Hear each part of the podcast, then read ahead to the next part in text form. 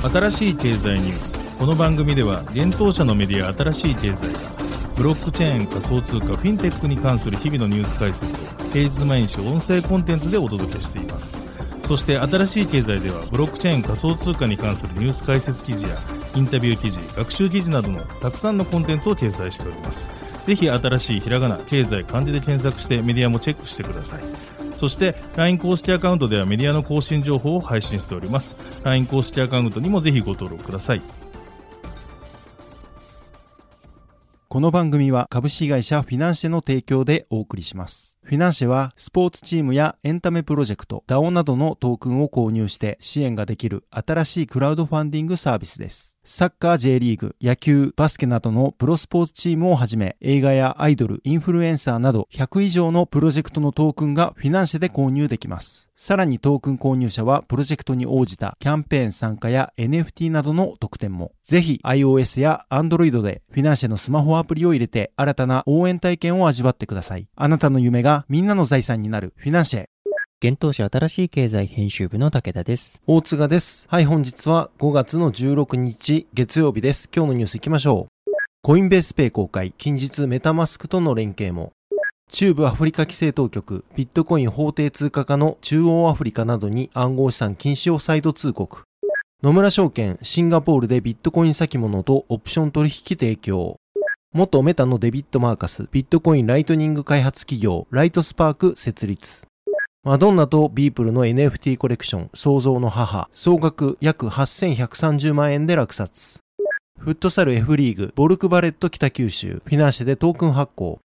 一つ目のニュースいきます。暗号資産取引所などを運営するコインベースがコインベースペイの提供を5月13日に発表したというニュースです。コインベースペイは法定通貨と暗号資産の交換を容易にする暗号資産ウォレットや分散型アプリなどと連携可能な決済ソリューションです。ユーザーが分散型金融や NFT 購入をより簡単にする仕組みです。コインベースペイの対応通貨は100以上の暗号資産で KYC や詐欺のチェックを完了したコインベースアカウントを持つユーザーが利用できます。コインベースペイでユーザーはコインベースのアカウントに保存されている支払い情報を使用して既存の暗号資産残高の確認や新たに通貨を購入することもできるようになると発表されています。コインベースペイは5月13日よりコインベースウォレットとコインベース NFT で利用可能となっており、今後数週間で3000万人のユーザーを持つメタマスクでも使えるようになる予定とのことです。またエンジニアがコインベースペイを容易にサービスに組み込めるようにSDK も準備しているようです。なお、コインベースペイが利用可能なコインベース NFT は5月6日にオープンベータ版が公開され、全ユーザー利用可能となっています。コインベース NFT では、ボワードエイプヨットクラブ、ミュータントエイプヨットクラブ、村上フラワーズシード、村上フラワーズ、アダーディール、アズキ、クリプトパンクスなど有名コレクションの販売も行われております。続いてのニュースいきます。中部アフリカ地域の銀行規制当局が加盟各国に対し暗号資産禁止について再度通告をしました。加盟国の中央アフリカがビットコインを法定通貨とした約2週間後となる5月13日に通告されました。中部アフリカ金融委員会は中央アフリカをはじめカメルーン、チャド、ギニア、ガボン、コンゴ共和国の6カ国からなる中部アフリカ経済通貨共同体の銀行セクターを規制しています。中部アフリカ金融委員会はこの暗号資産禁止令について金融の安定を確保するためのものであると述べています。今回の発表はアルゴリズム型ステーブルコインのテラ UST、UST の崩壊が市場に波及し、暗号資産全体が13日に大きな損失を被ったことを受けたものです。UST の崩壊とは9日に発生した1ドル 1UST の価格維持をするはずのテラネットワークの仕組みが維持できなくなった事案によるものです。中央アフリカ共和国の大統領府は4月27日、ビットコインを法定通貨にしたことを発表しました。エルサルバドル共和国に次いで2カ国目のビットコイン法定通貨の事例となりました。中央アフリカのこの発表当時、アナリストやクリプトの専門家はインターネット利用が少なく、紛争が蔓延し、かつ電力が不安定な世界最貧国の一つであるこの国の動きに困惑していると述べていました。ロイターは13日、中央アフリカの政府報道官であるセルジュ・ギスラン・ジョリー氏に電話。同氏はロイターに対し、中央アフリカ共和国は中部アフリカ金融委員会から暗号資産禁止に関する正式な通告を受けていないが、新聞や SNS でそのニュースは確認しているとコメントしました。また、ジョリー氏は私たちは文書が正式に送付されるのを待って対応することにしています。各国家に主権があることは理解する必要があると述べました。中部アフリカ金融委員会は5月6日に特別会議を開いて、中部アフリカ地域における暗号資産の影響を検討したと13日に声明を出しています。また合わせて金融の安定を保障し、顧客の預金を保護するために、中部アフリカ金融委員会は中部アフリカ経済通貨共同体における暗号資産の使用に関連する特定の禁止事項を再度通告したと述べられています。禁止事項にはあらゆる暗号資産の保有と交換、暗号資産に関連する取引の交換や決済、資産や負債の評価手段としての暗号資産の使用が含まれています。さらに中部アフリカ金融委員会は暗号資産に関連する業務を特定し報告するシステムの構築目的など多くの措置を講じることを決定したとも付け加えられています。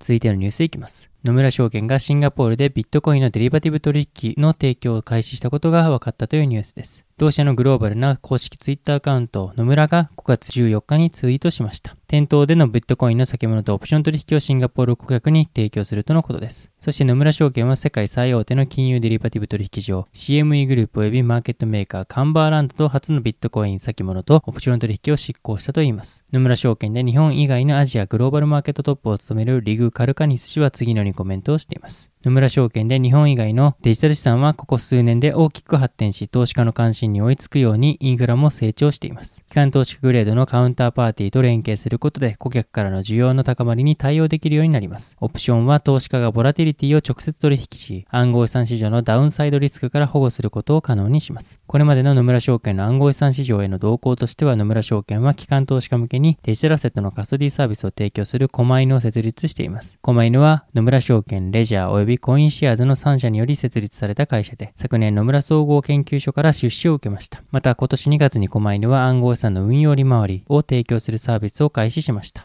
続いてのニュースいきます。メタのデジタル通貨事業ノビの元責任者デビッド・マーカス氏がビットコイン関連の開発企業ライトスパークを設立したことが5月13日に分かったというニュースです。ライトスパークの最初の取り組みとしてビットコインのライトニングネットワークをより深く掘り下げるための開発者を採用しチームを結成していくといいます。ライトニングネットワークはビットコインのブロックチェーン上で1秒あたり数百万回の取引を可能にするためのスケーリング技術のことです。オープンな設計で取引記録をすぐにブロックチェーン上には移動させず、オフチェーンで管理することで瞬時で効率的な価値の移転を実現しています。マーカス氏のツイッターによると、ライトスパークはすでにシリーズ A ラウンドによる資金調達を完了しているとのことです。なお、調達額は明かされていません。この資金調達はアンドリーセン・フォロイツとパラダイムが共同主導したといいます。また、スライブキャピタルやコーチュー、フェリックスキャピタル、リビットキャピタル、マトリックスパートナーズなどが出資参加しているとのことです。マーカス氏はライトスパーク設立について、暗号資産市場の不況期はミッションに沿った人々との価値創造に集中する良い機会です。私たちはライトニングに飛び込み、さらに学び、コミュニティと一緒に働くことに興奮していますとツイートしています。マーカス氏は責任者として2019年にデジタル通貨リブラ現 Diem の構想を発表しました。そして Diem 専用のデジタルウォレットのみの責任者を務めていましたが、昨年の年末に退任を発表していました。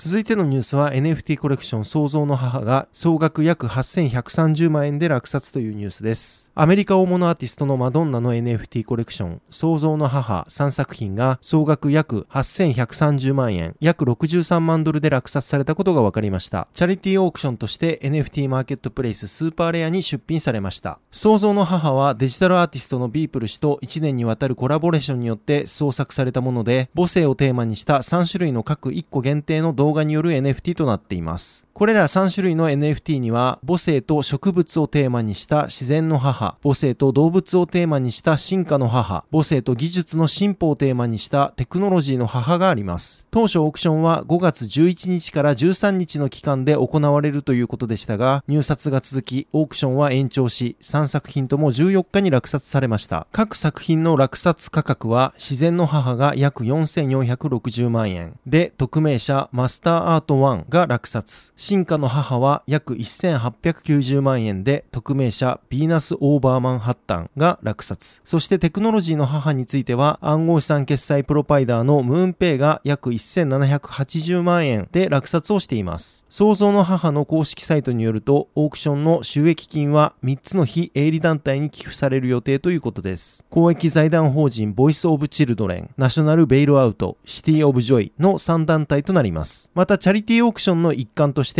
ムーンペイも30万ドル、約3900万円をこの3つの非営利団体に寄付する予定としています。続いてのニュースは、ボルクバレット北九州がフィナンシェでトークン発行というニュースです。次世代クラウドファンディングサービスフィナンシェで F リーグ所属ボルグバレット北九州がトークン発行と販売を開始したことが5月16日に分かりました。ボルグバレット北九州は福岡県北九州市を本拠地とするプロフットサルチームで、社会人チーム時代に5年連続で九州リーグを制覇し、2018年 F リーグに参入しました。2020年に F2 から F1 へ昇格し、現在は2024年 F1 リーグ優勝を目標に掲げ活動をしています。今回フィナンシェ上で発行されるトークンはボルクトークンとして販売されるということです。トークンを通じてサポーターがイベントの制作のプロセスから参加できる新たなコミュニティ運営を行うのが目的です。ボルクトークンの購入者は特典としてボルクバレット北九州運営の一部に携われる投票企画への参加や参加型イベントへの招待、特典抽選への応募などの権利が得られます。投票はトークン保有数に応じて投票数が多くなる仕組みや、保有しているトークン数の割合によって抽選特典の当選確率が変動する仕組みとなっています。また一定のトークンを保有しているサポーターには限定の特典も提供されるということです。現在発表されている投票企画案として 22-23 シーズンファーストゴール選手予想や公式キャラクター人気投票などがあります。また抽選特典案としてはフットサル教室参加券やサイン入りグッズなどがあります。またトークンホルダーがマッチデースポンサーとなる試合も開催予定ということです。トークンの初回販売期間は5月16日11時から6月29日21時の予定となっています。はい、本日のニュースは以上となります。このように私たち新しい経済編集部ではブロックチェーン暗号資産に関するニュースを平日毎日ラジオで配信をしております。本日ご紹介したニュースはすべてサイトの方に上がっております。ぜひ合わせて見に来てください。新しいひらがな経済漢字で検索して見に来ていただければと思います。また私たち新しい経済編集部では公式ツイッターの運営も行っております。公式ツイッターでは記事などを公開した際の公開通知、そして記事などに訂正があった際や追記などをした際の更新通知としてツイートをさせていただいております。ぜひこちらもツイッター上で新しいひらがな経済漢字で検索してツイッターアカウントフォローしていただければと思います。それでは本日もありがとうございました。ありがとうございました。